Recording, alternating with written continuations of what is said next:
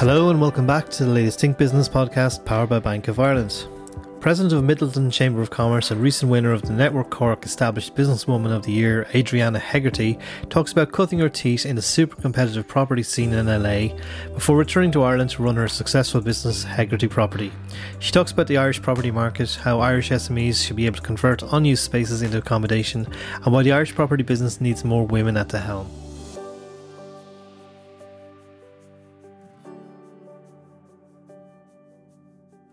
Adrianna, it's great to join you here today. Um, Adrianna heads up Hegarty Properties uh, in Cork, uh, Hegarty Property in in Midleton, County Cork. And um, Adrianna, I'd like to hear about your, your, your backstory. From what I understand, is you, you, you spent a lot of time in America and you'd be familiar with how the property market works over there. I did, yes. And before that, actually, in Cyprus. But yes, Los Angeles was very different, but exciting and quite noticeable. It was mainly females back then. That's in, gosh, I moved there in 1990. And at that point, it was mainly females selling property in Los Angeles. And yes, and there you would have gone after the purchaser, and you had to have a lot of purchasers knowing what they wanted. Whereas here, we need vendors, we need people selling houses. But there, it's to get the people that are buying and looking after the buyers. You're almost a buyer's agent. And what was it like over there? Because the nineties was obviously pivotal time in America, and you know, um, you know, LA, LA it's kind of like you got Hollywood, you got you know all the you know, it, it, the whole world culturally looks to what goes on, particularly in LA, or is informed by the drama and TV that comes out of there on the entertainment industry. And when you look at what goes on over there, like I mean, even if you turn on your TV in a hotel room in LA, you're hit by the amount of sheer amount of real estate uh, sales going on, and in fact, realtors are so part of the cultural fabric they even appear in in, in many dramas as part of this, the plot line.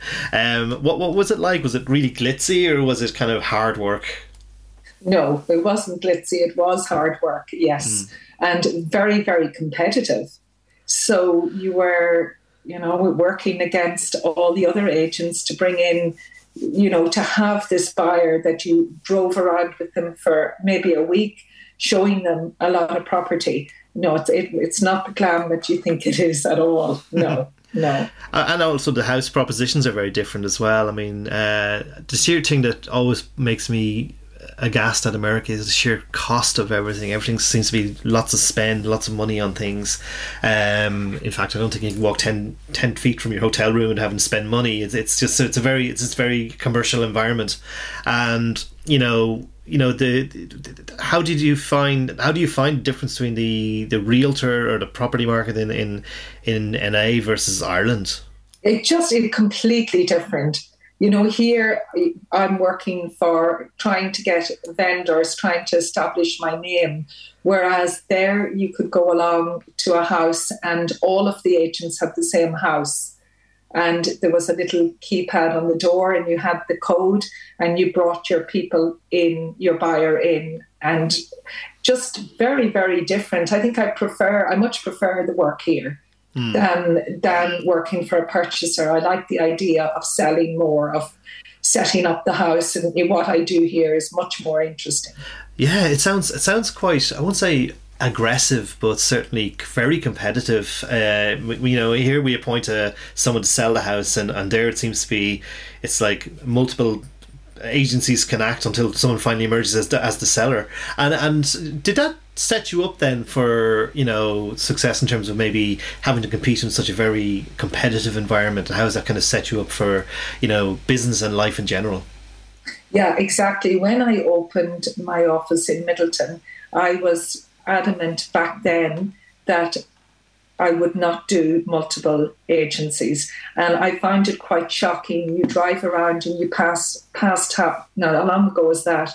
That is nearly 20 years ago. And there could be three estate agent signs on a on one house. And when I opened the business, I flatly refused to take on an, a house with another agent. And that was difficult because people would ring me up and they'd say, Oh, I have so and so selling my house. Will you put your sign on it? And I'd say, No, sorry, I only do sole agency. Mm. So that was a bit of a shock in, in Midleton when I opened up. But I was delighted to do it my way. I was adamant from the beginning mm. I'd, I'd start, you know, start fresh and start to do it differently. And did you find time in America, like, I mean, obviously you went over in the 90s. Were, were you just out of college at the time or? No, no, I had just got married and my husband's job brought us to America. He was in the corporate world. And um, I decided then while I was there, I, I had already been in real estate. So I decided to get my license in LA. It only took me three months to get it. so that was quite fast. And then I worked with a lady, and she she was the most successful lady in Palos Verdes. She was one of the big realtors, but she happened to be Irish, wow. and um, I got a job working with her. that's and, cool. Yeah, it was really cool, and I loved her. She since has passed away. Huh. She was a bit. I learned quite a bit from her. Yeah, she's uh, she was a great lady, fantastic, and hadn't lost her Irish ways, even though she had gone to the States when she was about 19. She had lived there all her life and really successful. And um, in terms of you know the, the, culture over there and how it might have rubbed off on you, I mean, I know you came back to Cork with a very principled way of doing how you want how you want to go go about uh, selling houses and, and, properties in general. Um, did you find it made it made you more entrepreneurial? Did some of the entrepreneurial spirit over there kind of rub off on you, or did you find it was already inside you? No, it was already in me. No, I had it already be, because before LA, we had moved to Cyprus. Mm. And I started working in real estate in Cyprus then. You know, I got in with a company there. And that, so I had a lot of different experiences. You know, my original start point was in Monaghan with with Fintan Gunne. In uh, yeah, he's now Dublin, and passed away as well. So I would have started with him when I was seventeen mm. in in Monaghan, and then he opened in Ballsbridge in Dublin, and I worked with him in Dublin. So I had quite a bit experience before I ever hit Cyprus or LA. Very good, and, and like you're you're you're also the president of Midleton Chamber of Commerce. Um, you know, and you, as mentioned there, you won the Network Cork Established Businesswoman of the Year. In, in, terms of the getting the business off the ground and becoming a part of the local fabric of, of the business community in Midleton, how, how did that all come about? Yes, I started initially working from home, and um, was really giving advice to a lot of people free.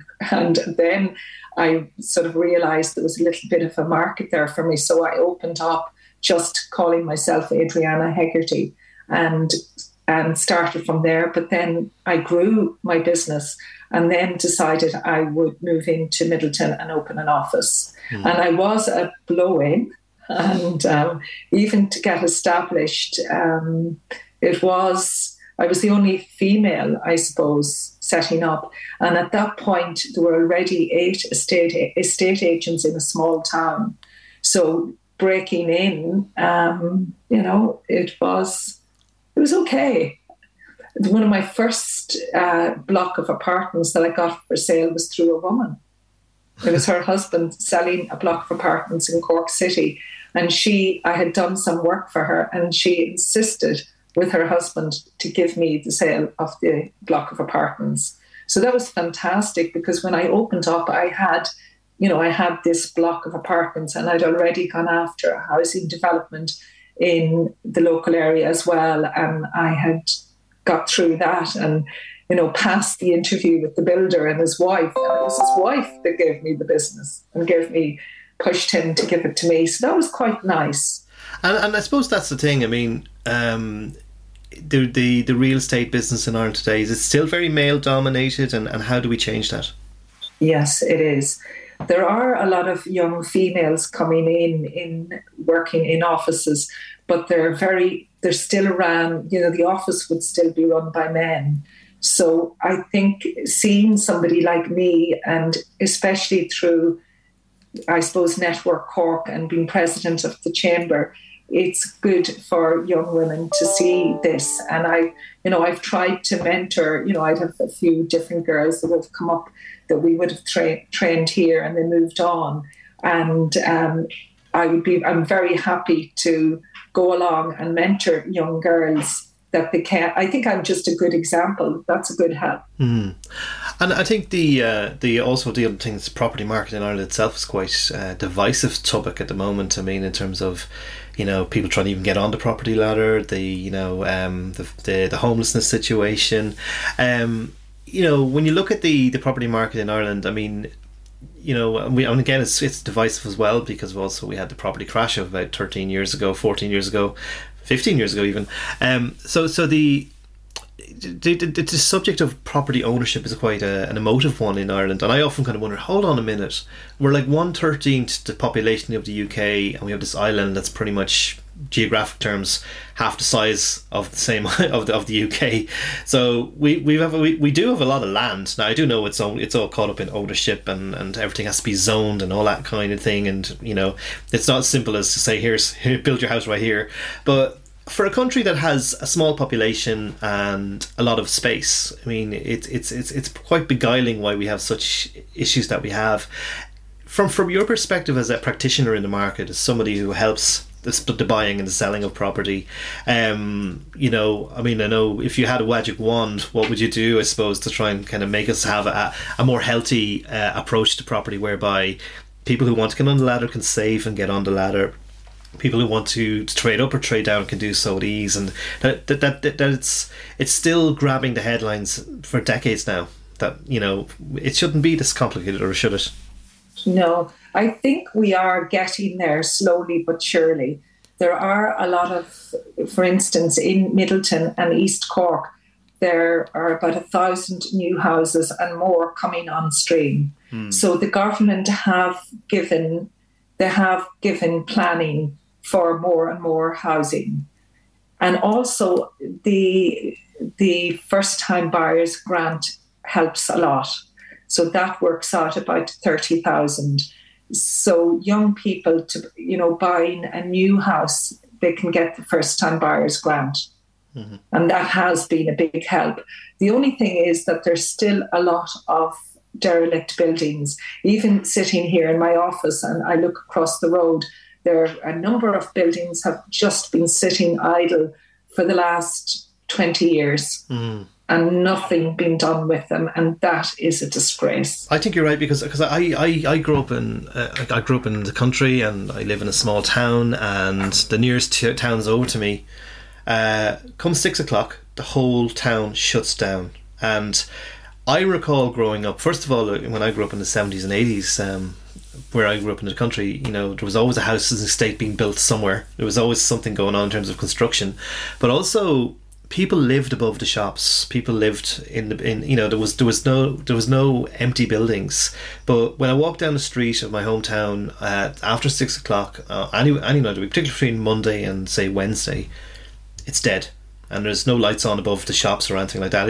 Is that kind of what you mean? In, not just in terms of buildings not being used, but like we have these like shops used to be where the shopkeeper and the families used to live. Even banks used to have the bank manager and their families used to live above the bank. So you have all these buildings that only the ground floors are being used, and maybe some of the offices are maybe being used by solicitor firms or some firms on the street, but mostly they're being used for storage. And a lot of that has got to do with fire safety there there are too many complications hmm. to move it over to residential. You know, they're making it very, very complicated and hmm. very expensive to do it. That's yeah. the big, big issue. If the government in some way could just make it so so that little bit easier to do it. Yeah, and it comes down to planning as well, isn't there? Planning laws that kind of restrict it, and well, the planning laws are, are quite good now because if we say you have a pub and you want to buy the pub and turn it around into a residential, that can be done now without planning. Mm. Before this, you would have to go for change of use and go through planning, and that was costly. So mm. now you can you can just do it, but that's very very expensive because you can imagine a pub and toilets and kitchen out the back of the pub. So it I think there needs to be bigger grants given to encourage it. There's just mm. not enough money given towards the empty, the derelict buildings. There is a grant, but it's not enough. and the yeah. restrictions need they need to come back a bit on the restrictions. And I know they're there for a reason. They're there for fire safety and all of that, but they're going to have to make it somewhat easier. Yeah, There's I mean, so many villages and towns in Ireland, even around Cork and in Cork City, yeah. L- numerous empty buildings, numerous. Well, well, these aren't these aren't nuclear reactors they're building. They're they're they're, they're structures with walls and ceilings, right? And so they should it shouldn't be rocket science to do this. Uh, from the point of view of SMEs and you know the kind of grants that are available, um, you know. Are they sufficient? Are, how how do you like if if an SME wanted to convert, say, you know, you know an old office or, or, a, or a shop or, or, or, a building into into into into a residential unit. Is what what supports are there and are they sufficient? Yeah like there is a 50,000 50,000 euro grant but you have to come up you have to pay the money up front. Hmm. and that's i think that's too much. If there be some if there was some other way that you you um that you don't have to give the money before you start because a lot of people have to get a loan first to buy the property and to get i think that's difficult. Mm. again if the government could think of easier ways it's it's it's just not enough yeah, I can ask you just as the president of the Midleton Chamber of Commerce, um, you know, when you think of towns, towns themselves, and you know, bringing business into towns. Now, now we have now lovely motorways crisscrossing our nation, and I wouldn't for one second say I'd even say give us more, please. But the, at the same time, we need to make sure that towns are getting footfall, and after the pandemic, in particularly, in particular, like there was often seen as a, a move to the country by people who basically thought, well, we've lived in the city, and you know, we maybe find that we want to change our, our, our work life balance. We want to live in a place that's productive uh, to bring up our, our kids. My attitude on, on, on it all is as well is that the more people living in a local area means there's more people buying bread and milk in a local shop, which means creates more jobs. You know, for a long, long time, the cities have been a kind of a you know kind of a you know vacuum cleaner sucking in all the people to to live there. Whereas now remote working is possible. People can work and live anywhere. In terms of midleton as as a town and how it's uh, kind of facilitating maybe the fact that there are more people who can work for anywhere. They can work for multinationals they can work for SMEs they can be entrepreneurs but they can work at home, they can work in co-working hubs. Uh, how should we be rethinking our national fabric and structure to kind of create more vibrant economies, particularly around towns, you know, like Midleton, which I imagine is a, is a, is a pretty big sized town, and you know, a, a bigger a big town in this region. Yeah, I actually think you know with the town planners, they're not doing enough to care for our small towns. Here in Midleton, we have a lot of discount stores, and it wasn't like that, but it is now.